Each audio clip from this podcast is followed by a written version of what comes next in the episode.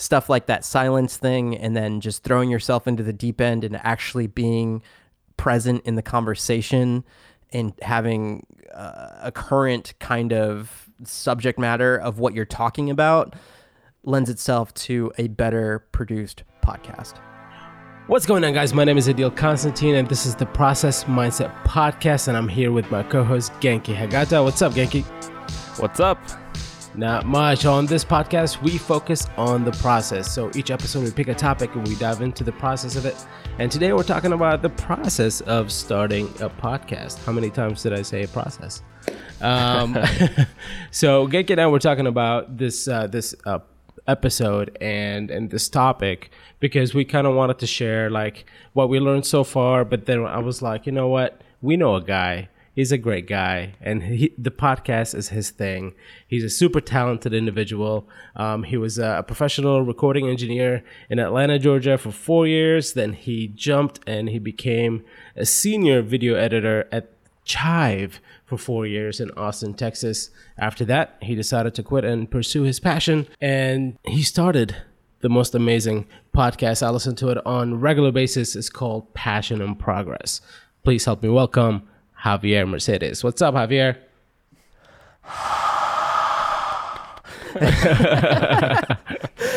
How's it going, guys? How's it going? I'm doing swell, dude. Awesome. It's so awesome to have you here, man. Um, I, it was it was definitely a pleasure meeting you last year at Vid Summit, um, and we kind of like formed a squad, if I remember. The Dope Squad. The Dope Squad. That's right. it was uh, me, Genki, you, and Felix. Oh, and Jen. And, we can't Jen. forget Jen. Can't yeah. forget Jen. Mm-hmm. She's awesome. What a like group. Uh, I guess this is a little insider, but what a group of creative individuals. Yeah, absolutely. Everybody like, like, a creative explosion. yeah, and it's like everybody has a different thing that they can bring to the table, um, and that's what makes a dope squad. We just kind of complete each other, you know. Yeah. Absolutely cool, man. So, um, let's uh, let's go ahead and uh, kind of give us a, a, background about yourself. I know I kind of touched on it briefly in my intro, but um, I'll let you talk about your your your background and how you got to where you're at today with uh, Passion and Progress. Yeah, so I'll try and do like the the shortest brushstroke of my my past that it pertains to what you guys are trying to get to. So in the beginning, what I did was I wanted to basically do as much creative stuff as I could growing up. And that all started from if you've ever seen any of my podcast episodes online, you'll notice that there is a uh, there's three gaming consoles behind the guests. There's a Nintendo 64, a normal Nintendo, and a Super Nintendo. And the reason I love those consoles, and I was actually just binge listening to chip tune music before I, I hopped on this podcast is uh, when I was little, I would take a radio, and this is the old cassette tape radios. And while my brothers were playing video games, I would put the cassette tape up to the TV. I would hit the record button on the cassette tape and record them playing the video game. But what I would do is I would ask them to stop playing and just so I could record the music, and then I would uh, walk away from the TV after they would get done with the level. And for this instance, let's say something like Mega Man. And I, w- I would walk away and then I would take the tape recorder into like the closet and I'd be like, that was level three with boss so and so. and do my own radio shows on cassette tapes. That's so amazing. I, Yeah, I have uh I have about four cassette tapes still called Goobs tapes. I'm actually thinking about if I can track them down, like just making that something like for my Patreon, like get the, the exclusive Goobs tapes, my radio show from when I was like two years old. I'd love Dude, to I get it. uh, fast forward into college, I went to school for audio engineering. Um, during that time period, I went and each summer I made a point to get a internship that was paid, or I, I, made an effort and I told myself I wanted to get an internship that was paid in the field that I wanted to eventually be in. So that manifested itself in two summers at a place called Interlochen. And for those that don't know what that is, it's basically a it's like a Hogwarts but for child music prodigies and if you were to like walk around there, it, it definitely looks like that. And it's a it has about seven to eight different concert stages, and you get a lot of experience doing live sound. So I got to day in day out hustle my butt off doing live sound uh, material. First summer, I was just like a stagehand. Second summer, I came in and I was the lead tech there. And what I did uh, was have like a team of like 16 other engineers, and we would help with the traveling acts that come through. And these are people like the like a Dave Matthews Band or a Styx or Sheryl Crow, um, people like that. Wow. And yeah, it was it, like for a college gig, it was really good. um, Yeah. it- so fast forward, I got my live sound experience, and if you go to school for audio engineering, there's definitely two paths that you can take. It's it's live sound and uh, recording engineering, and those are like two pretty clear paths. Obviously, there's a whole offshoot of other things that you can do, but uh, just to get a general overview of things, I wanted to do the live sound thing and i got that experience and then one summer uh, i went to atlanta and i got an internship over the summer at a professional recording studio and as you alluded to in the uh, my intro it, my it was my first internship and it did uh, for a recording studio and right off the bat i it was a 40 hour a week job, but I got to uh, be in the studio. Obviously, I'm just like the guy getting the coffee and everything, but these are the people, these are the recording engineers behind albums like Britney Spears, Smashing Pumpkins, I mean, Usher, all of these other recording engineer individuals. And to be surrounded by those kind of people uh, on a weekly basis was like super inspiring. So, fast forward, I get my audio engineering degree.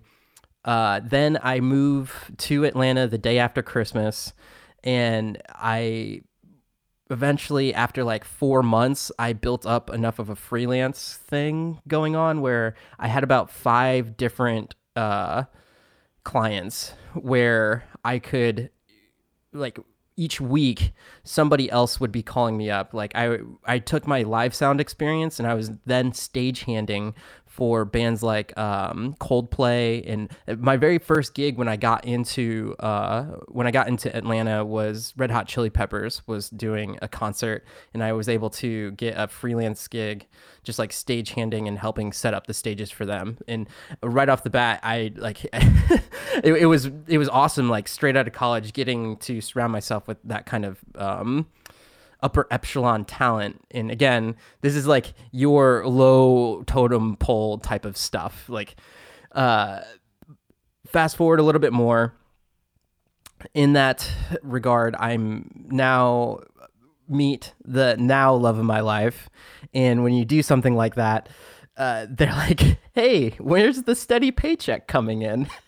and I'm like, huh, man, yeah, it would be it would be nice to have a, a, a steady like, oh, I know this paycheck's going to be coming in every single week. So I looked around for audio gigs, and I was going to go and work on a cruise ship, um, and for Carnival Cruises. The guy like talked to me, and he was like, "Oh my gosh, you're like the perfect candidate. Can you come like next week?" kind of thing, and um, I was like, cool, I'll do that. So I went to the recording studio that I'd been freelancing at at this point, and I just wanted to give them a heads up and say, hey, so by the way, I'm going to be leaving, um, and I'm not going to be able to like be on call for you guys anymore. And I, unbeknownst to me, they were just like, "Give me, give me one second. And they walked out of the room. There, it, it was a co-owned studio, and they came back after like three minutes, and they gave me a job offer there in Atlanta. So that led to me uh, recording uh, post production for, like, I got to work with uh, Morgan Freeman. I got to record Katy Perry. I got to record uh, the uh, President Carter's um, audiobook. Funny story one of the audio engineers got a Grammy there for recording President Carter's first audiobook. He came back to our studio because he obviously he had a good experience. I got to record his next book. That one didn't get a Grammy. After I had since left the studio, he came back and recorded a third book, and he got a Grammy for that one. So you could. so I was like, "What the heck?" But uh, um, other cool people that I got to work with were for the for a whole summer. I got to be the main audio engineer for the Property Brothers, and I just recorded all of their post production ADR and VO for Brother versus Brother uh, the Property Brothers, Nice. Property Brothers Buying and Selling, and where we're getting to their podcast. There's a couple other radio shows that I recorded while I was there, but those came and went. And just as a little side note, I will say like like a couple of the coolest people working with while I was there was definitely um, Dr. J. I got to record his audiobook. The Property Brothers were awesome. Um, obviously, Morgan Freeman was really cool, and uh, Jason Bateman was, was a pretty cool dude too. Uh, but fast forward, uh, my brother was starting a family in Austin, Texas, and uh, now uh, my wife Sabrina and I wanted to start a family. We didn't want to raise them in Atlanta, and I was just like, "Cool, let's move to Austin, Texas." My brother at the time worked for Chive Charities, and I was more wanted to go more on the freelance kick once we moved to Austin. And once we got to Austin, on the drive there, the Chive offered me a job. It just so happened when I got there, um, I started to get into videography, and they were like, "Hey, we just have an entry level like videography thing if you want to do it." And little did I know that the Chive was then ramping up their media department. So at that time, uh, the Chive already was a very well known name in the blogosphere, but they were ramping up their media, the the visual content stuff, and I was there on the forefront. So it was just me and another guy. Uh, fast forward four years, and eventually it got to the point where it was like a department of like 30 people and i had um, like three to four other video editing engineers underneath me but uh, while i first got there they s- made this remark that they were like hey we i think we're going to start a podcast and I was like, oh, well, guess what? You're in luck. My whole degree and everything that I've been doing before I came here wasn't video. It was actually, I was an audio engineer. And they're like, oh, cool. Well, I guess you're the guy then. So we ended up recording 94, 93 episodes of the Chive podcast. And one of the things with my podcasts is I do them all in person, uh, except like I think one or two. And there's a couple reasons for it, but where that really stemmed from was the Chive podcast. My my the actual the co-founder and big boss of the Chive was one of the hosts, and Bob Phillip, um, one of the senior editors for uh, the the galleries, was the other host, and they made a big effort to do all of their interviews in person. So this meant that to give you an idea, our third guest in was Mark Cuban. So uh, Wow. um, within uh, like a couple weeks of working at the Chive, I was sitting in Mark Cuban's like man cave slash office, just courtside of the Dallas uh, Mavericks. So that working or getting to record him and like just spend like I want to say like I don't know two hours with that guy was amazing. And even though I'm just like in the corner like hitting buttons and everything, I will say one of the coolest things about Mark Cuban is he treats everybody in the room with the same amount of I I, I the only word I can think of yeah thank you respect. So when he's talking to everybody he's making eye contact with the hosts, but I want to say that he's making the same amount of eye contact with me during the actual interview. Like if they ask a question, he's like addressing me as well. And I think that's that's probably one of the reasons why he's where he's at now. But I, I like even in the walking to the room, like the security guards, like the janitor, everybody spoke so highly of him. He's a really cool dude. But I learned a lot doing the Chive podcast, and obviously the videography side of me and video editing side. Um, it, for those that don't know, I do a video podcast, so I, I film every single one of my podcasts as well, and I learned a lot just doing the audio portion of the Chive podcast. I mean, you're, if you do 93 episodes of something, you're gonna bound to learn some things. And then, but theirs theirs wasn't filmed. I always wanted to film theirs, uh, their podcasts, but it just wasn't like a priority to them in terms of sponsorships and other things of that nature. Like that machine had already been built for the audio podcast, and getting to the video portion, obviously, I learned way more real quick uh, during that um, during my I guess tenure at the Chive, and while I was still there, I did start this thing called the Passion and Progress Show, and if you look back at like the very first episodes of my show, what they I was kind of setting the groundwork to leave the Chive. And one of the reasons why I like doing all of my interviews in person is because I've it's a system in place for me to network and also get out of like just editing and making video tutorials and the occasional vlog. If like if you were to follow me at all, I'm I have to like go out and go to places to get these interviews and everything. So it gets me out of my comfort zone to go do this material. Hence, probably I I want to say the idea behind my podcast is probably the reason why I'm talking to you guys right now. I mean, the I wouldn't have met you guys at Vid Summit if the podcast wasn't in place and things of that nature. It's it's weird because when I first started my YouTube journey, I wanted to do uh, video editing and uh, like videography tutorials. And now, even in the numbers on my views and everything on YouTube, it's kind of weird because the podcasts kind of get the same amount of views as my tutorials at this point. And what I was afraid of is like the the videos and my my tutorials and the podcast are like two kind of separate things. But over time, it's just like if you just keep doing it, then people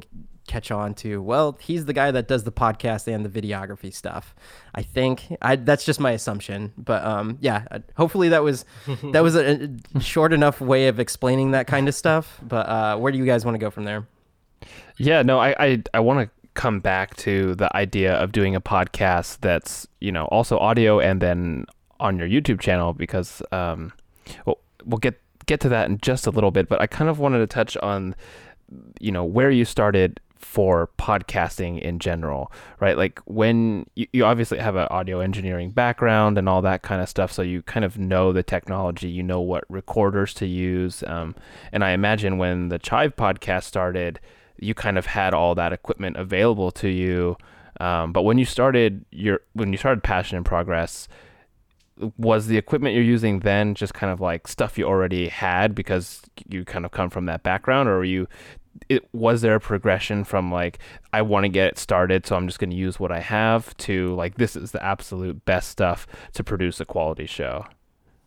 Great question and this is where it's it's a culmination of both but this is where kind of i guess having the connections pays off because since i've worked in the field i've i yes i've had the equipment um, available to me to use so in the very first couple episodes i'm actually borrowing the microphones, I'm borrowing the recorder, I'm borrowing the cameras and everything because I know I'm like doing this on the weekend or I'm doing this at like 5 a.m. I think thank thank you to all of the guests that wanted to record at that time.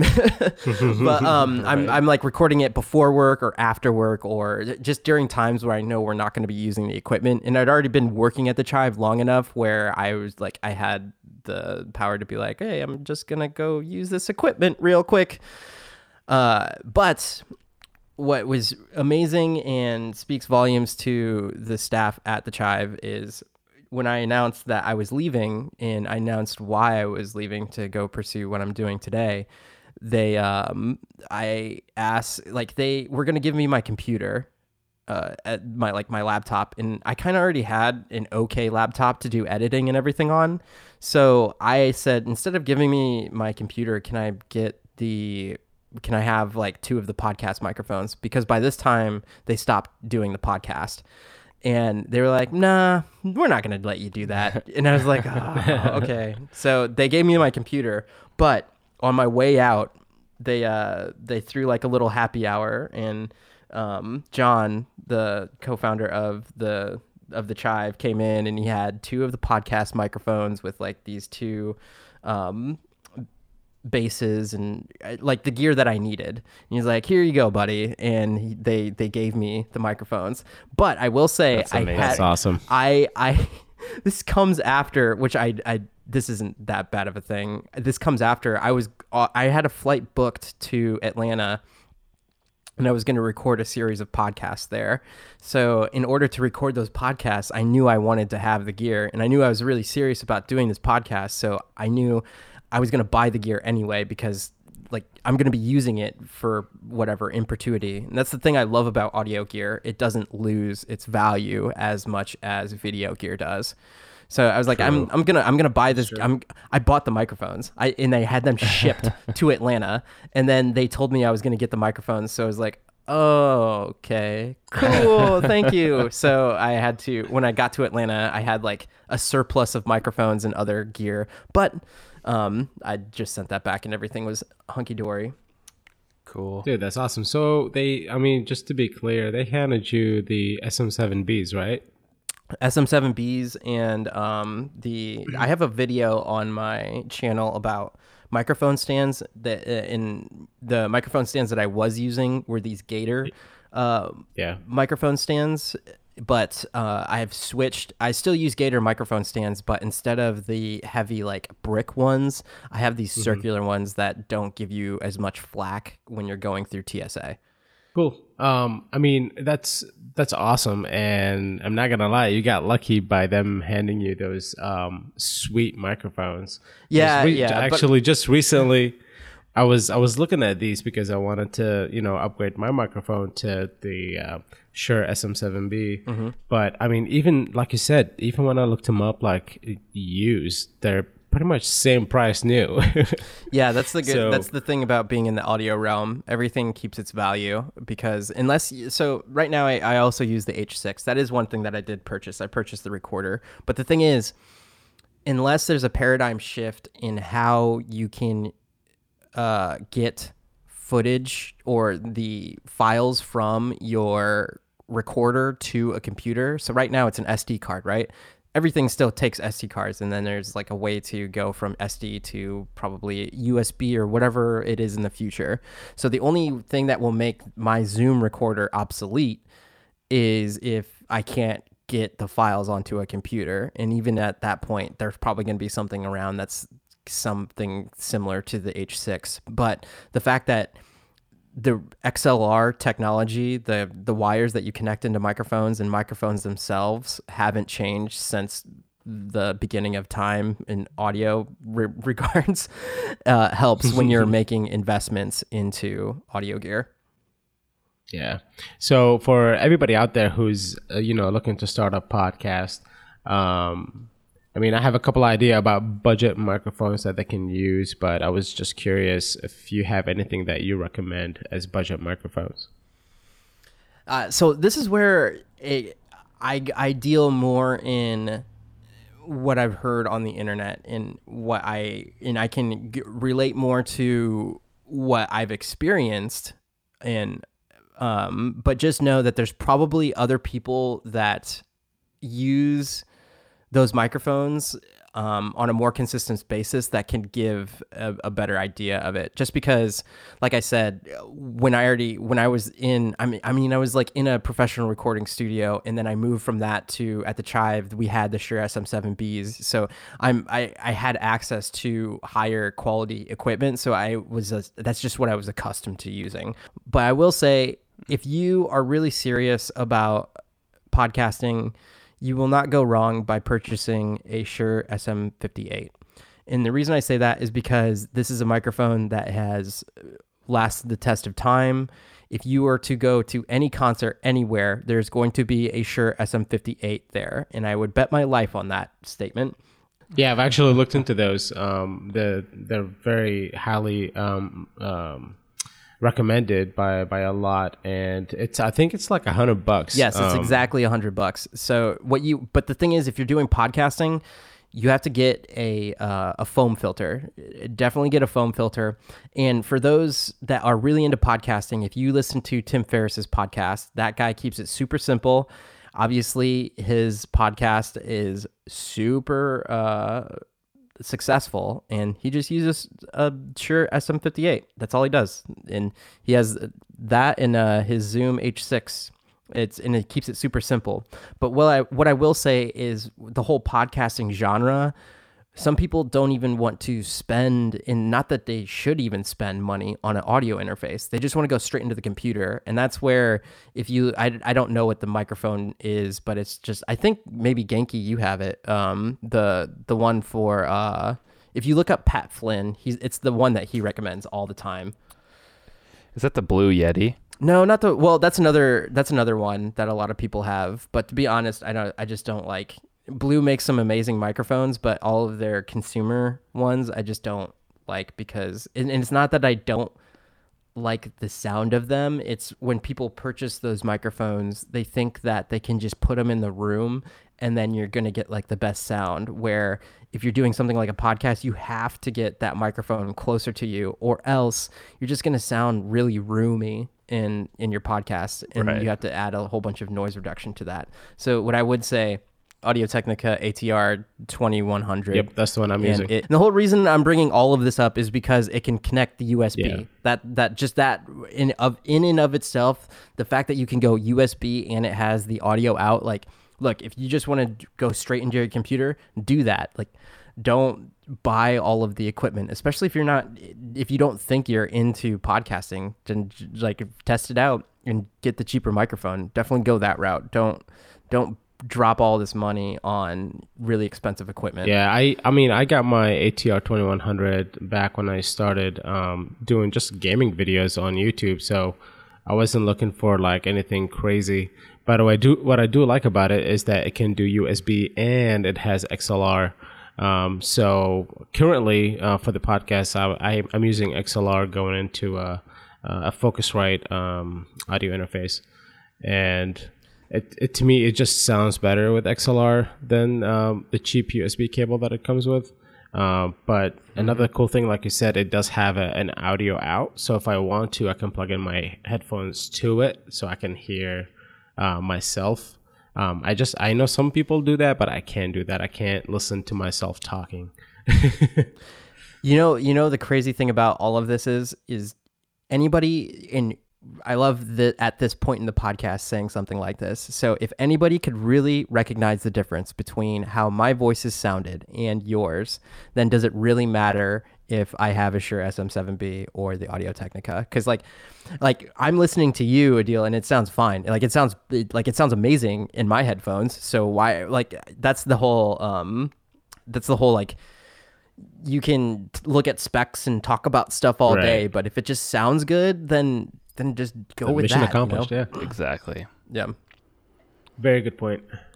So I kind of want to jump back into the process of creating the podcast, not on a gear point, um, but right, you were talking about flying out to Atlanta and flying all over the place for these podcast recordings that you've set up, um, which is kind of different, I think, from a, a lot of other podcasts that we see. Right, most podcasts have a set studio.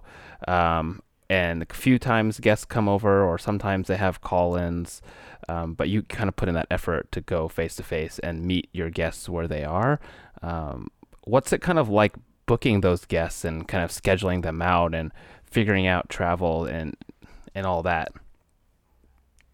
Well, it, it, it's funny because it came out of necessity. Like when I started, I here's Javier Mercedes chilling over here with less than uh, I, I want to say I know I had less than a thousand subscribers because when I first left, I, like my main goal was to get a thousand subscribers and four thousand hours watch time. So I I knew I, I I think I may have been like at four hundred subscribers, and in the grand scheme of YouTube, like what guest is going to be like, hey, come over to my place. The other thing too is. uh uh, not having a set place to record. So after I left the Chive, I was just using the Chive Studio to record my material. But now I had I took a long time to figure out like where am I going to record my stuff and how like what is going to happen if I have people over to my place to record. I don't know cuz my first podcast have this really professional look because it's done in a professional studio. I have like studio lights and all this other stuff going on.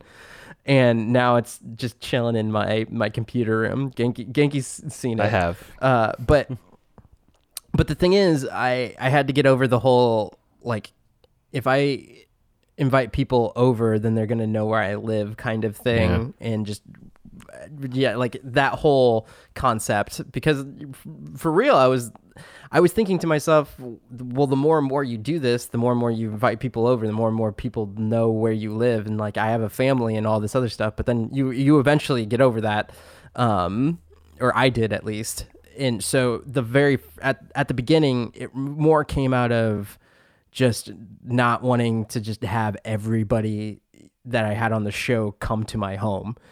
Uh, the other part of it too was I was recording people, and for instance, uh, I recorded Leo and Tiffany Resig, who started Resign Wine, and I wanted to record them in front of their their wine fridge, which they are very well off and they have this amazing wine like it's definitely the centerpiece of their home it's this like glass wine fridge thingy i don't know what you call those Neither do I. uh Wine cellar? it- uh, I yeah yeah it was like a wine cellar but it's like it's part of their living room Weird. Interesting.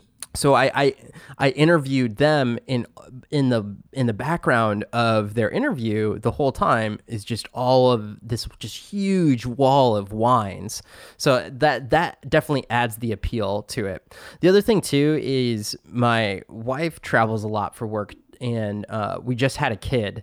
So we were going to be traveling because you know right when you have a kid you want to like show them off to all the family. So since i was traveling i was like well it's mixed business with pleasure type of thing. So we would leave to a place and we would go visit family in colorado.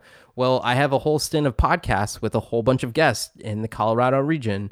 And then i used to work and live in atlanta we have friends in Atlanta. We were going to show off uh, our new family member in Atlanta, and also my wife travels there for work often too. And obviously, I built up my contacts in Atlanta, so I travel to Atlanta often and uh, just go down my list of people that I would love to have on the podcast and go record them there. And then just like with you, Genki, when I went to New York for the uh, creators offline thing i went a week early and just set up as many podcasts as i could with different people around the new york area which manifested itself in like me touring um, yahoo finance. I got to see where um, facebook was in new york and then uh, interviewing uh, all the all, a couple of different people at cbs news.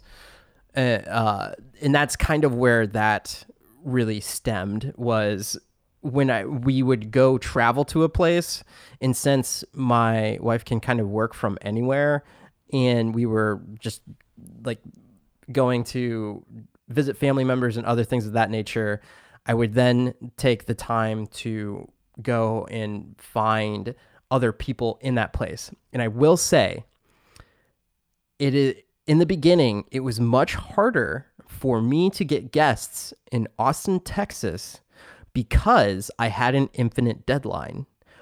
What I would, I, I think one of the biggest things I learned is when you have an established deadline when you're visiting these cities, it all of a sudden puts like a sense of urgency on the guest. Like for some people, when you book them, they'll be like, okay, like two to three weeks out. And you're like, what?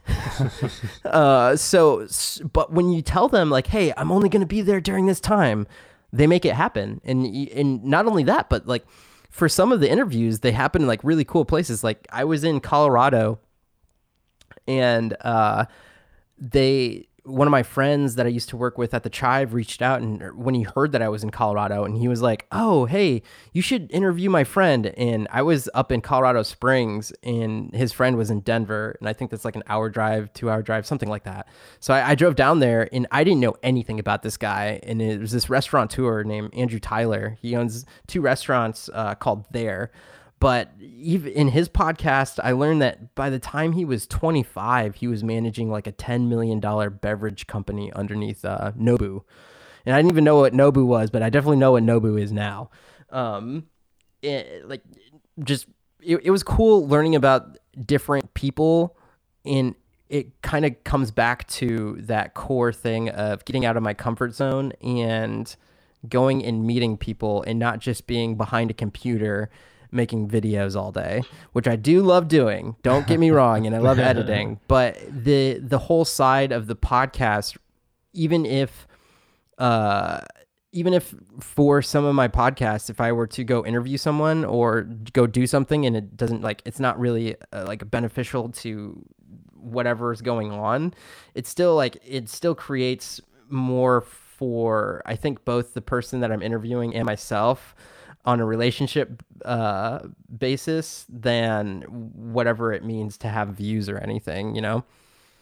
So for like Yeah. that particular guest, y- your friend was just like, "Hey, go talk to this guy," and without any research, you kind of just like jump into an interview. Is that kind of how that that situation? Let me tell you. Let me tell you how that works. Um, I I was super stressed about all of my interviews, uh, especially like the one that I had with the co-founder of the Chive, uh, John Resig, uh, among a couple others. And if you want to listen to my worst podcast, I think in my opinion, it's with the uh, the founder of Yellowbird Hot Sauce. And I like tried to do as much research and do all of this stuff to just get to like have a good podcast and it just like it falls apart uh, because I, I, I like I sounded like a machine and the thing that changed me and I think I think it's a great podcast. Um, there, there's a podcast out there called Optimize Yourself, and you guys, uh, well, I know Genki probably knows him, but I, maybe you two, Adil. Uh, do you know Jeff Bartsch of Story Yes. Greenlight? Yep. Okay, Yeah. so I, I when I was in LA and I was doing a tour of LA. When I went to uh, LA, that w- that was just like me on the drop of a dime going to LA because one of the my favorite YouTubers said that he would do a um a podcast with me, Colin Ross, and I was like, okay. He said yes, I'm gonna go out to um, LA and do a, a whole like a tour of LA. And but while I was out there and I was going out there, Jeff Bartsch uh, contacted, or I, I was trying to do one with Story Greenlight, and then he sent a message back and he was like, "Hey, you should do a podcast with this guy." And it's this guy named Zach Arnold, and he is I didn't know it at the time, but he is the editor of Burn Notice, and for anybody that's um, YouTube fans, he he edits. Or the most recent thing that he did was Cobra Kai. Cobra Kai, yeah. Um, so the all of those things, and the crazy thing is with his podcast, uh, he had the same mindset. He did. This guy's really smart. He's like super smart. He did all of this research. He had all of these notes, and I know from when I would have notes, if you fill more than a page, you're not going to get to those questions. Uh, and then he had his first really big guest. It's the guy that does P90X, or who invented P90X. Oh yeah. Tony Horton. What's his name? Tony Horton. Yep. He gets on. He, he gets Tony Horton on his podcast. Pod, he, he does the podcast, and for his show, it does like amazing. Like he gets lots of downloads and everything. But the thing is, during the actual podcast, he is interviewing him, and he would ask him a question, and then the guy Tony would answer, and then he would go immediately on to the next bullet point. He wouldn't elaborate or deep dive on any other questions or anything of that nature. And he listened back to the podcast, and he was like, "Man, I just sound like a robot during this." And uh, I myself, when I was interviewing him, I, there was a point when I froze because I like I knew I had more questions, but I like I couldn't find him on my page, and he was like, I think I'm. I think I left this in the podcast, but if I didn't, then here here's a little insider. he, we he was like, "It's okay, man. We got up and he's really into fitness now. we got up and we started like shaking our uh like our arms and he like showed me these like little techniques and everything to like get my brain juices flowing and then i sat down and then i like it just clicked and i like i could just ask him the next question but the big thing that he um he talked to me about and that blew my mind was he didn't prep any of his interviews after Tony Horton and the whole concept of his podcast is optimize yourself. If you listen to his podcast or if you listen to the interview that I did with him, you'll learn real quick that this guy is super efficient. Like one of the most efficient people you've ever met and he has like a system in place for everything. And when I talked to him about his podcast and how he does it, he was like, I only spend about an hour and a half on each podcast. And that's including the actual interview. That's including the actual interview. So, so obviously he outsources his editing and other things of that nature, but he has this system in place where he has like this 30 step thing that once he gets done with the podcast, he just sends it off and then it just gets in motion. And then by the time he sees it again, he get all he has to do is look over the show notes. Maybe he listens back to it or whatever he does. But all he does is just hit publish. Like he does the interview and then everybody else on the back end just like takes care of the other stuff for him. But that doesn't really play towards what I was getting at. It's the the prepping for the interview. Now, what you would do is like what he told me is if obviously when he's interviewing somebody that's a New York best time seller or something like that, he's going to read their book or he's going to watch the movie that they made or whatever it be, you know? But and he might like jot down some bullet points. But he doesn't have any questions like prepared. And that's how I approach every interview now. I like uh, just when I interviewed you, Genki, I just um, went and I watched your YouTube channel, and then I was like, cool, I have the an idea of what you're up to, and then I much rather have. Uh, in the, I love how he put this in his interview when he went to interview an, the next like really big guest, or maybe it was Tony Horton. Um, his his PR people were like, "Can you please send us your questions beforehand?" And Zach's response was, "I don't do interviews." I have conversations. And they're like, oh, okay. Yeah.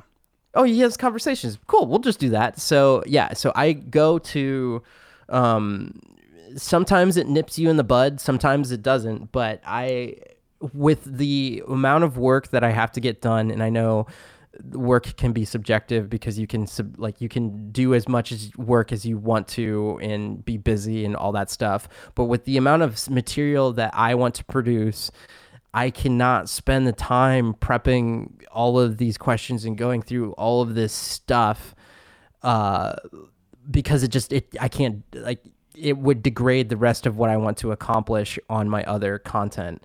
So from that day forward, th- that interview forward, I've had so much more of a stress free time doing my podcasts, and I I literally just like now I just throw myself into the deep end with each podcast. I have a conversation, and I will say this: if you run into a spot, and it's happened on, I, I would say it happens maybe every like sec two podcasts that I do, I will run into a spot where I just like the the question that I want to ask you can you can tell that the the conversation's coming to an end or the their talking point is coming to a stopping point and you're like, uh, uh, what's what am I gonna say? What am I what am I gonna ask him? What I what where do I need to jump off from here? And then what you do if you don't know what they're gonna what, what to do, you just start talking and just to fill the gap. And then by that time, you're already like 30 seconds in. And then when you get into the editor, you have to like try and find a way to uh, like get uh, t- take out all of the likes and all of the other stuff and try and make a seamless cut. And then by that time, you've mm-hmm. already spent five more minutes editing and oh my gosh, the thing that he told me was just like, just stop talking. Wow. and then and then and then think of and then think of your the thing that you wanted to say and i kid you not i like i said this happens to me maybe like every other podcast i will get to the point where i'm with the guest we're in the room and they got done with their statement and I will just tell them straight up, please give me a second. And I will sit there in silence and I will think of the thing that I wanted to say because it's so much easier to edit that crap out than to me diverting the situation and then all of a sudden I ask some question that I didn't even want to ask, but I just wanted to fill the void. And it just it it, it doesn't lean lend itself to being efficient. So I would say one of the most important podcasts that I had interviewing wise was with Zach Arnold, but I think that's from a personal perspective, just because from what I learned experience wise uh, interviewing him. I don't know if other people like listening to him would get the same from that podcast, but I would highly suggest uh, just checking him out at Optimize Yourself because it's when I was deep diving and listening to his stuff, it's it's not a whole bunch of like platitudes of wanting to just tell you happy go lucky go out there and crush it type of stuff which is awesome. But he gives you like nitty gritty actual things to help you become more efficient. And i think stuff like that silence thing and then just throwing yourself into the deep end and actually being present in the conversation and having uh, a current kind of subject matter of what you're talking about lends itself to a better produced podcast. Right. no, that's a that's, that's a great, great point. Yeah, that's a great advice. And a lot of times like I know I sometimes get flustered because like I feel like I need to ask a question or like move on to the next step, but then I don't know how to transition that. But then I get flustered because I don't know. I feel like I'm I'm live, but I try to remind myself I'm like this is not a live radio. It's not like I'm live on Twitch or something like that. That take my time. You know, um, the guests will understand, and then basically kind of you can do a retake. Like you can start your question, and then if you realize that oh it's not coming out right, like pause and redo it again, and you can just tell the guests all right a second a second take, and then that way. Um, like you said, you don't have to go and post and when you're trying to like edit your conversation out, trying to make it, you know, somewhat fluent and smooth, but then at the end it just comes out kind of choppy. So, um, but and another point too, like I'm just trying to think of somebody who's starting out with a podcast. Um, most likely you're not going to be able to get to that level right away. So by having some kind of an outline, uh, for yourself. And don't get too detailed on the outline. Just so like you don't forget some of the main points that you want to hit in your in your episode but then you still leave in room for a conversation um, until you get to that level where you know like you said you can just kind of like you don't need to have something prepared. You can just kind of feed off of the conversation and run your podcast interview that way yeah, I, w- I will say, obviously, you have to have a general idea of what they do. Like with the guy with yeah. the restaurant tour, I uh, obviously, I'm just when I got into that podcast, I had more questions because he's the first guy that owned a restaurant that I was interviewing. So in my mind, I'm curious uh, from a higher level of what does it take to run a restaurant? What are the like what? Yeah. And he actually deep dived into when they first built the restaurant. Like how does the menu? Like how do you start a menu? That kind of stuff and all of the decor and what was what went into trying to purchase everything for the restaurant. That kind of stuff. And then once you start hearing the hear them talk about whatever that is, then that just gives you a through line to ask more questions about other stuff. But having a, a curious mind and obviously don't just like go up to some well I, actually that'd be an interesting show just going up to random people and be just trying to ask them what what they do and get a feel for uh, their their passions uh, right off go. the bat there's but, a podcast yeah, idea for you I, I, w- I will say the uh, the silence thing is a complete like it just it it's a huge freaking dagger just like going straight into your temple when, when you first do it in a podcast especially it's completely different too when when you're in person because it just it's yeah. so awkward but mm-hmm. i can tell you it it just it helps on the front of I think it shows the guest that you are serious about what you're doing and you like that you want to ask the right thing or talk about the right thing whatever whatever it is. I i don't think sitting there in silence is a way of um oh, what's the word i'm look, looking for? Be, like something weak. Like like they it, it shows that it's i think it's a stronger thing. And also with silence i will say uh, I mean, it's a little different with internet interviews because you can mute your microphone, but when you're in person, in I know it could be the hardest thing when somebody says something about like I don't know, like just like uh, video game systems. If somebody were to bring up Nintendo game systems during an interview, like randomly, mm.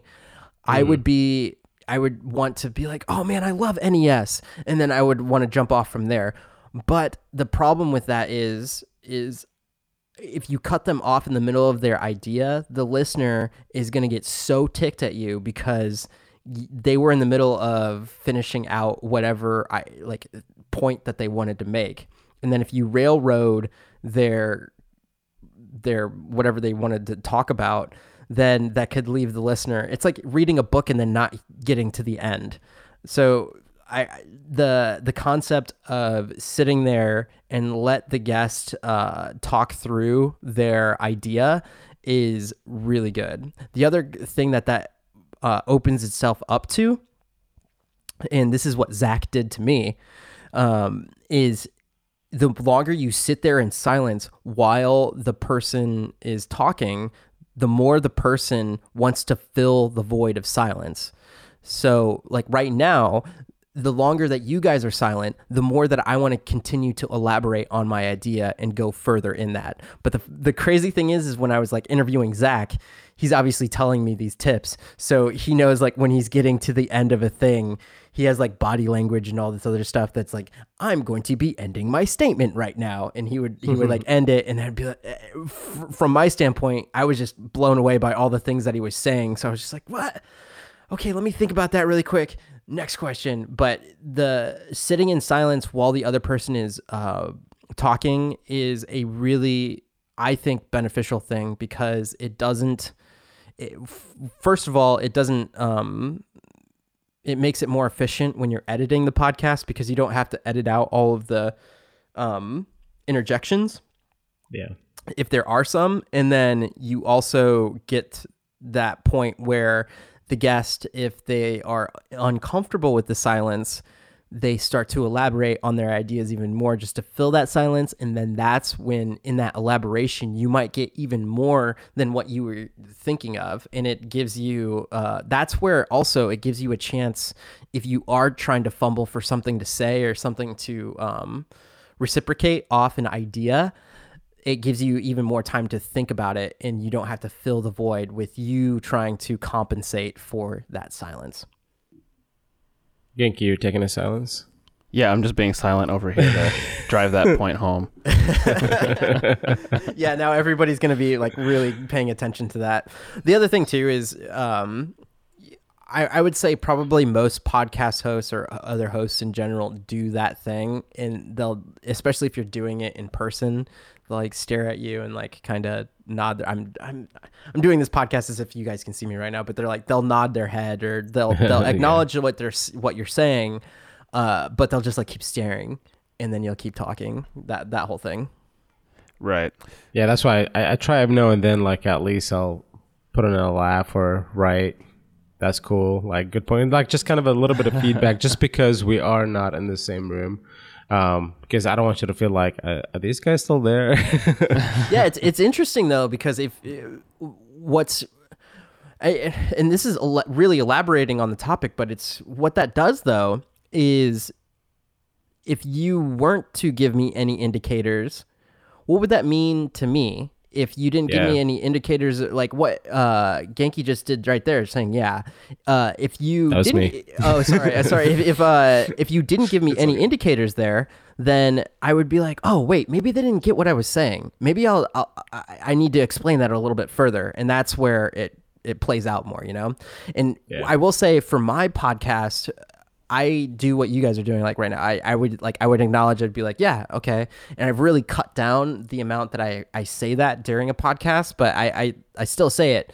But uh, now if you go back and listen to my podcast, I don't put my microphone in. I, I cut my microphone. So if I do say yeah or huh, mm-hmm, or any of those things, I'm really low in the background and it sounds like I'm like in the corner of the room because I don't I turn my microphone down and I don't put those uh, uh, or those acknowledgments into the audio. Now, sometimes I will just because the guest says something and it just makes sense for me to uh, to have Answer an answer to their call. But for the most part, it just makes it easier in editing, and I think it makes it more palpable on the listener to just not hear my yeses and uhs and ums all the time.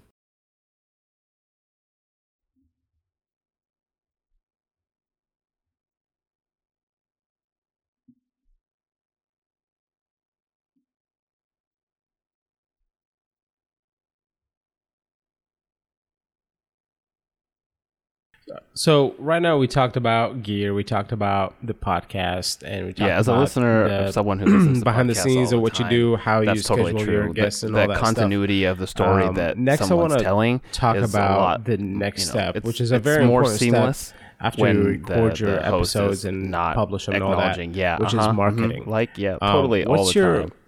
podcast marketing strategy?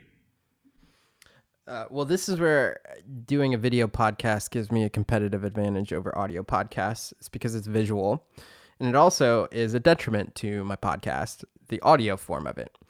If I were to give the assets to someone of my podcast, and by assets, what I mean is after I finish a podcast, before I built my website, I would have the cliche thing that probably most podcasters are familiar with is after you set up your podcast and it's syndicated, you're like, download the podcast on all of whatever thing you listen to podcasts on. Just like it's there, okay? Don't. it's on Spotify. It's on Google Podcasts. It's on iTunes. It's on Stitcher. It's on SoundCloud. Like when I first got into podcasting, I was like, what the heck is all this? Like, why is it this way? And then after I learned about the history of podcasts, I, I kind of get the reason why um, podcasts they are the way that they are. And I kind of like it for it. But with the YouTube thing and having my podcast filmed, everybody knows what YouTube is. Not everybody knows what a podcast is. My little sister didn't know that my podcast was free um and like for a really long time actually. And I, but that's just that's just to give you an idea of like people there's people just don't know what a podcast is. They, or some people do. Obviously the people listening will know what a podcast is. But the the amount of people that didn't know I, I just didn't know that. And now that I know, I'm like, whoa, that's crazy that um I had this assumption that like, hey, just like download it on iTunes. But there's like a lot of people that just don't know how to do that or that they don't want to take the time to do that and they think that it's it's a big barrier to entry. With YouTube, like everybody shares videos all the time. So, the great beneficiary of doing the video podcast is that I have that asset. I have the visual content. I can post little mini clips on Instagram. People can see it constantly uh, on their feeds. I can share the video, and then if people want to listen to the podcast, they're like, "Oh, hey, it's right here," and then they all th- all they have to do is like send a link off YouTube. But if you were to send a podcast link, it's like, do you have a Spotify app on your phone? Well, I I know like probably my parents don't have Spotify on their phone. They don't have they don't they're not going to have the podcast app on their phone. Um so that's where having the YouTube helps. But to grow an audio podcast, you're then deterring the people to come to the audio platform and where podcasts i think really trump the video realm is especially with youtube is if you're subscribed to a podcast anytime you come out with a new episode, it is automatically, at least with the iTunes um, podcast app, it's it's put onto your phone. Like I publish a podcast and you wake up and then all of a sudden you see this little notification and oh hey look that podcast is on your phone. With youtube have fun with that uh, i publish i publish a video and then it probably goes out to 3% of my the people that follow me you know so that's where uh, it's a it's a double-edged sword so i have the whole shareability of my podcast and i can see like they can do well in search. That's another big benefit. It like I have podcasts that didn't do very well in the beginning, but over time they still get like 2 to 3 views a day and that compounds over time but it, it also like if you i don't know on average if that's two to three over like 100 days maybe two of those people want to look for more of the videos you know that that's where it it helps. But the real winner here is that I'm I'm on both. So you just go watch it wherever or go listen wherever you want to. Uh, and where it also helps is having a website, and that's a whole nother deal. Um, marketing it, where when I would do an episode, people would ask me like, "Oh, where do you want like, wh- what's the link? Can you send me the link?" And I have the YouTube video, and I filmed it, but I'm kind of like recently I've I've, I've kind of been more on Sarah Dietschy's level where she just makes all of her video podcasts on a paywall and then just doing the audio portion.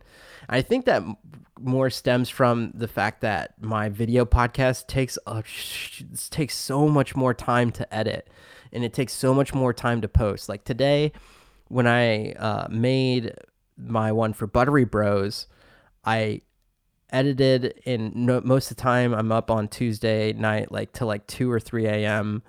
doing uh, editing the podcast to make sure that I can hit um, export on Premiere before I go to bed because I'm screwed if I don't. Uh, that means it's, it's going to take like another two hours or three hours once I wake up if I did not finish um, uh, editing the podcast. That's where doing a video podcast really sucks. It's the it's the export times. Um, and lo and behold, I wake up and I noticed I spelled uh, one of the guests' names wrong on their Instagram handle. And then I also, uh, the audio was off by a couple frames from our speech, like the actual visual. And that's just like my heart sinks when I see something like that. So, for the most part, every single Wednesday, I come out with a podcast, right? but some Wednesdays it's just the audio one. And sometimes I have to hold off on promoting my podcast because, like today, I started promoting my podcast around like 1 p.m. Normally, I'm like at 8 a.m., like 9 a.m., I have all my assets and I start promoting the podcast then. But I had to re export my video portion of the podcast redo all of the um, the assets and everything because all of the audio was off and it's that's when I just really hate Premiere Pro. uh, but um, the so to give you an idea, after I hit publish, I make an Instagram version, uh, some sort of highlight, and then I try and like at this point I've been trying to make more Instagram versions, and the crazy thing is when you're doing a video podcast, you could probably chop a podcast and get maybe like 10 to 15 more pieces of content out of that podcast. But all that stuff takes time. Like if you were Gary Vee and you had the the team underneath you, I, like that would be awesome. Like for me, yeah since I just came up on a year of doing the podcast, I want to go back and I want to um, I want to make like a podcast episode where it's like 52 quotes from 52 people over a year of doing the podcast, so, something like that, you know. But that I that that's me listening to my whole library of podcasts, and I know it would be beneficial for me to go back and like start taking all of the other content in all of those podcasts and making all those highlights. And I know it would be a great marketing tool and it would do so well.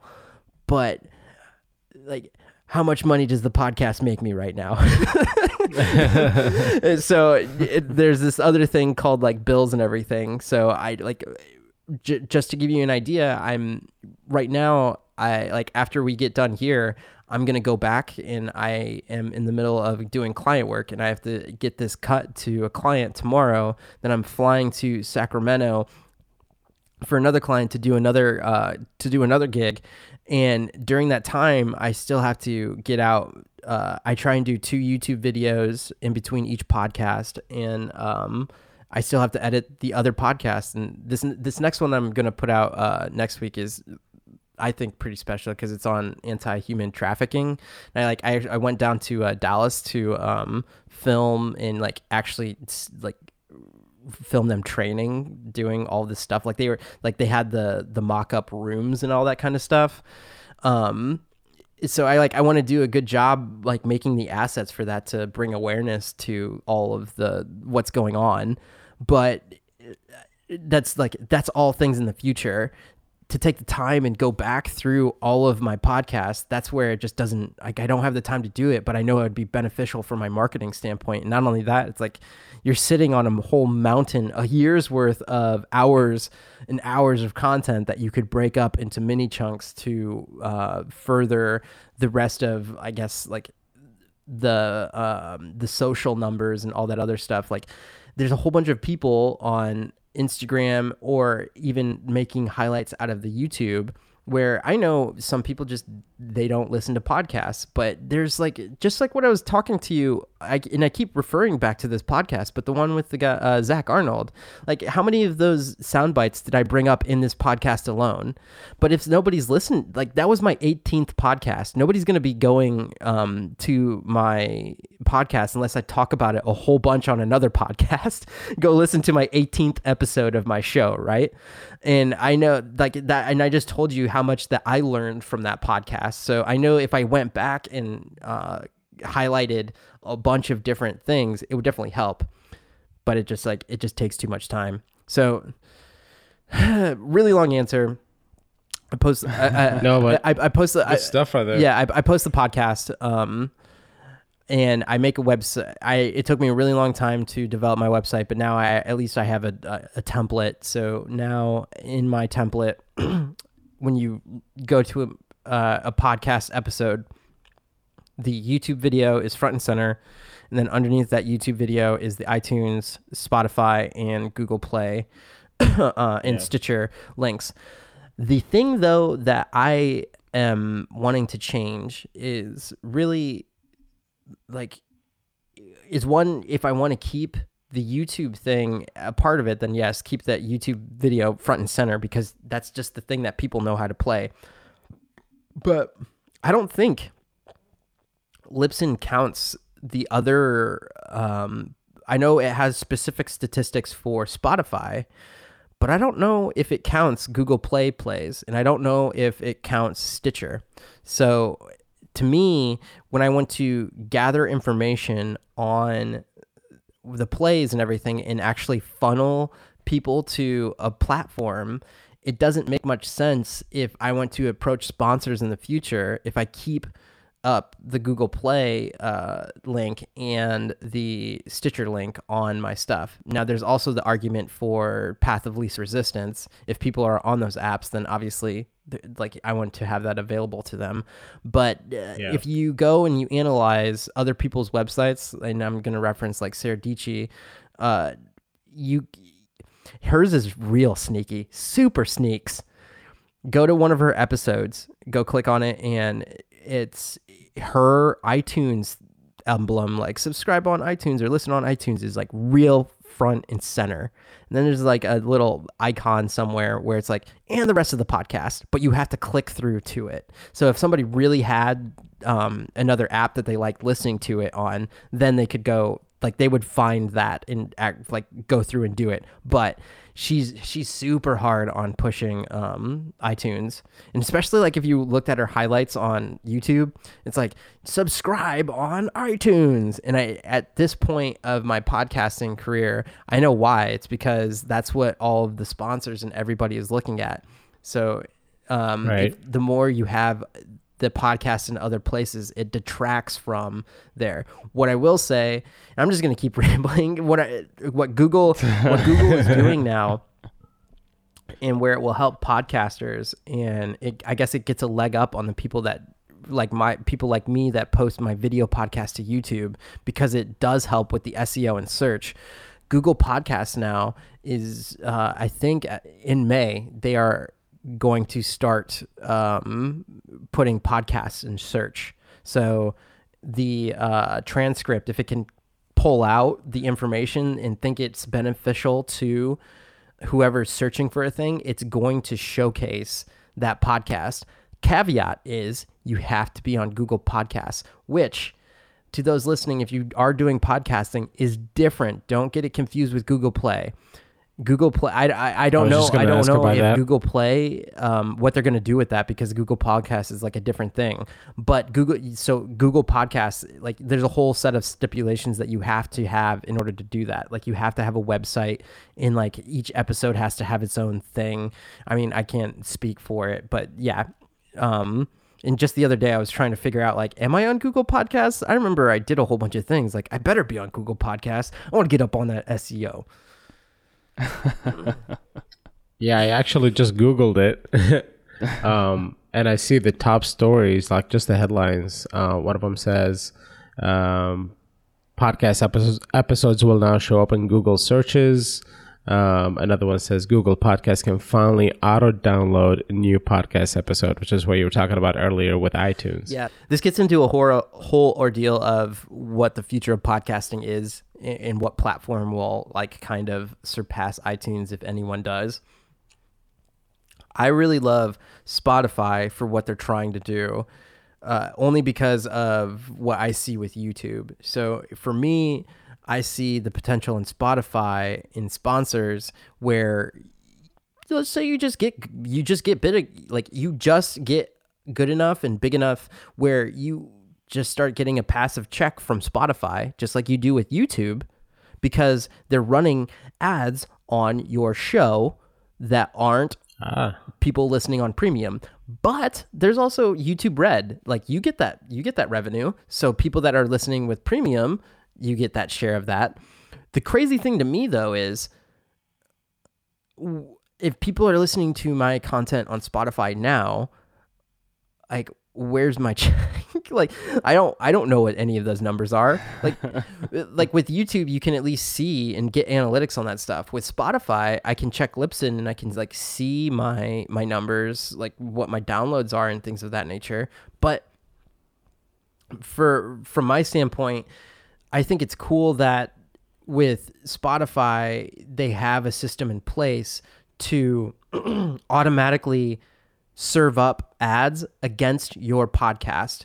And that's one of the detriments of the podcast platform right now. And I think one of the things that's cool, and I, I, believe this to be true about Libsyn, is you can actually insert, you could record a ad and then insert on your back catalog. So if I were to uh, do an ad about Cleanfeed, the app we're using right now to record this. I could say, I if a sponsor was to approach me about that, you could have them pay for one episode, or you could be like, hey, you could pay for this one episode, or I could just give you the option of putting this ad on every single podcast that I've released for a week. So anytime somebody wanted to go listen to anything in my back catalog, my ad would be served up before they listened to it. Now you can kind of do that with oh. Libsyn, but you can't like that's not a thing with podcasting, right? Think about YouTube when you're like it's just taken care of. Like it ever you play a video, it goes up to auction and then it's highly specialized. They target you and boom, you for me it's probably a whole bunch of stuff about Squarespace and, and like become a cool here's this master class on Timberland or something like that, you know?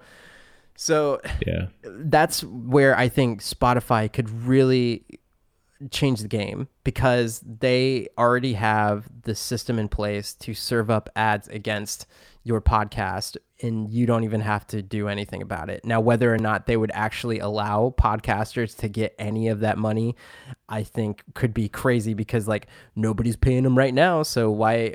And I I say that because I don't maybe once you reach a certain threshold with Spotify, they actually do contact you and start giving you a cut of whatever ads are being served against your uh, content. But I don't I don't know. Um, and then the uh, with Google Podcasts, that's where um, what could be crazy is because they are in search. Maybe that's the thing that overtakes iTunes because like once you are able to search for the podcast and it's not bound by a small group of people at iTunes and Apple kind of selectively choosing what is served up to you in those feeds then it could kind of like change the game, you know? That I mean, obviously that's what Google's trying to do with Google Podcasts being available in search. Yeah. So, uh, I mean, for podcasters, obviously competitions breeds awesomeness. So, for me right now, just because of wanting to grow as many passive income streams as possible, it, it would be cool if like Spotify had some sort of thing that was clearly set like YouTube, where like if you get a thousand um, subscribers and four thousand hours watch time like on YouTube, but whatever the podcast equivalent is of that, then you start getting I don't know a cent a month from Spotify because they they served up some ad, you know that that's that's yeah. what I want it to be. Now, before we go into anything else, I just want to, um, for some of the new listeners out there that are new to, to podcasts and interested on how to start a podcast, because we did mention a couple things like Libsyn. You basically need a, a host. You need a, a, a, place where you can upload your, your audio files and those that can get distributed to the different podcast catchers through RSS feeds. So uh, not only you need the gear to record your podcast, um, and obviously your strategy, and basically if you're gonna have guests or not, but then at the end after you're done editing and all that stuff you need a place to basically upload those those files to be hosted and, and shared. Um, so I just wanted to say that. Now you're using Libsyn. We're actually using Simplecast, it's one of those uh, newer ones, and actually, I like it so far. It, has got pretty cool features. It's got analytics, like we talked about, so it kind of gives you the the downloads and um, what's uh, top performing, what's a good time of day to you know publish your your podcast and all that stuff and it's got a couple other features like you can generate um, a video of the audio form uh, waves i should say uh, for a clip from your podcast that you can use as a teaser. It's got that built in. It's got a couple other things like you can, if you have uh, a manager or editor, somebody who you want to kind of give access to be able to, let's say, fill in the the details for your podcast or upload pod, you know, uh, the uh, the episodes on there. Um, you can manage that. It, gives you like a, a, pretty generic website. By the way, this is not an ad for Simplecast. I just really like the the the platform. Yeah, I, I will say all those things that you said sound automatically better than Libsyn. I, I think uh, oh, really? so with Libsyn, they definitely have the option of like you people can come in and um, like you said, if there's a manager, editor, like that's available. But everything's in paywalls. So if you want to get yeah. advanced and i have like the second version like whatever. There's like the the cheapest one i think i have like the second cheapest one or whatever. Um like the second tier. Maybe it's in like three tiers but you have access to for me at least i have access to all the stats that i need. The big thing though is um space. You're paying for space. Yeah like for Libsyn, yeah. the more you go up in your tier, the more space you get. And for those that don't know, uh, they it can fill up really quick if you don't know how to compress your podcasts. But it that's neither here nor there. I the reason why I went with Libsyn is because uh, when I was at the Chive podcast, the main person that I talked to and sent all of my audio files to, I didn't know anything about the back end. I was just sending, I would make the audio file, I would edit the, the piece and everything, but everything that went into publishing the podcast, I didn't know anything about that. I would send it to another person at this place called Podcast One, and Podcast One is Okay. uh, I I think they would be considered. I don't know what the proper term for it is, but they have like an affiliate where they like they just have a whole group of people that are underneath the podcast one name. These are people like um, Adam Carolla, Stone Cold Steve Austin, and uh, like a lot of the big wigs in the um in the podcasting world. If you go on the pod, if you go on iTunes and you like scroll, if you look in the corner, any podcaster that is a podcast one podcaster, you'll see the little emblem um, down in the corner of their their uh, artwork. But the main thing that Yeah. she, uh, the the lady that I would send these files to, uh, when I started podcasting, I asked her, "Hey, I'm getting into this. Where do I start? What do I like? What's I, I, since I was thinking in the future, I asked her like, "Hey, what with your experience after a while, what I don't want to get caught with my whole library on a podcasting um the platform and what I mean is the uh, the the syndication and what you own your RSS feed. I didn't want that program to be like something that was going to give me bugs in the future. And I guess they mostly use Libsyn there. And the reason is is because of that feature that I just talked about where you can make your whole back catalog get insert um your ads. And I think that's that's worth that's probably worth its weight in gold literally because if you can tell your um your whoever wants to advertise on your podcast that hey you could uh, obviously this is thinking way in the future um, that you can insert an ad on the beginning or middle of your podcast and have it go throughout the rest of your catalog. So if anybody listens to any of your episodes they will get served that ad. Then that helps you because you now have increased the amount of people that you can reach and then thus probably increase the percentage of returns on investment on their end. Uh, but don't like I haven't used this feature before. It's just something that I that's been told to me. So at anytime somebody asks me about this, I'm like, well, you use Libsyn because of this. Not only that, but I I, I like using Libsyn just because it's it's like easy from from my standpoint to like upload stuff. But I will say they don't have an app. I literally tweeted them and I was like, "Where's the app?" And they they they tweeted back with a little mean face and not like as in mean at me, but like they were mad that they didn't even have an app. I was like, "What? Like you're you guys are like the number one program that everybody uh, uses, but I think it's probably because." that's like all of the really successful podcasts started like five years ago, 10 years, or not 10 years ago, but like they started a long time ago when there wasn't as many of these newer podcasting programs and apps out. And it takes a lot for if you were to tell someone to like move their whole library, like that's a big maneuver. Like if, imagine approaching Yeah. um Marc Maron and just being like, "Hey, you want to try out our app?"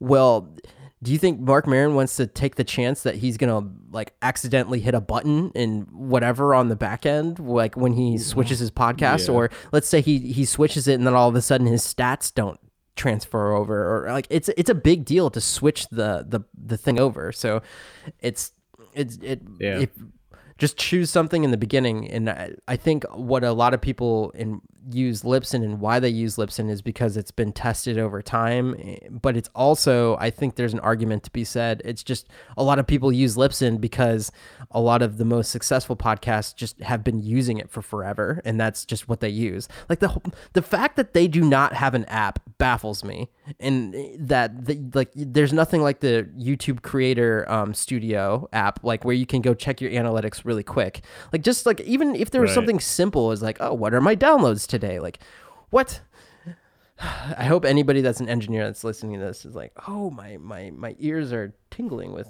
ideas. Like, like hi Libsyn. Um, yeah. Genki. Um, all right, cool. Well, that has been a deep dive into podcasting. Um, I think we covered a lot of ground there. Uh, so at this point, Javier, where can people find you and learn more about the things you do? I think we covered it, but just for the one more time. Uh, on all the social things, I'm at Javier Mercedes X. Most of the time, most people reach out through DM on Instagram if you're into Instagram. Uh, but anywhere. Um, if you go to my website, javiermercedes.com, there's a contact me thing there too. But if anything, if you want to check out my podcast, it's Passion in Progress Show with Javier Mercedes on all of the podcast platforms and YouTube at the same time as you as we have talked about. Um, and let me know let me know how it sounds if you if you guys listen to it if you guys watch it. I'm always curious to get feedback. That's the other thing i will say that's nice about having youtube videos of your podcasts. You get the comment section on other podcasts uh, the audio form Sure. it's really hard to get uh, ratings and everything on your podcast and even if they do give you those it's not on a episode by episode basis That's a great point. Well, I do want to congratulate you because looking at your iTunes, I see 27 ratings and they're all five stars. So that tells you something, people. Congrats. thanks Yeah. Congratulations. yeah thank you guys so much for uh, having me on the podcast by the way Yeah, absolutely, man. It was a pleasure. 100%. Well, that does it for this episode of the Process Mindset Podcast. Thank you so much for listening, and thank you so much for listening all the way to the end. If you found this podcast enjoyable or valuable in any way, please share it with a friend. And if you happen to be on your phone noodling around or on your computer somewhere near iTunes, do us a favor and please drop us a review in iTunes. It really helps us out and helps other people find our podcast. As always, you can find us on Twitter and Instagram at Process Mindset, and you can find Adil on both those and all those platforms at Adil Constantine, and you can find me at Genki Hagata. Until next time, enjoy the process.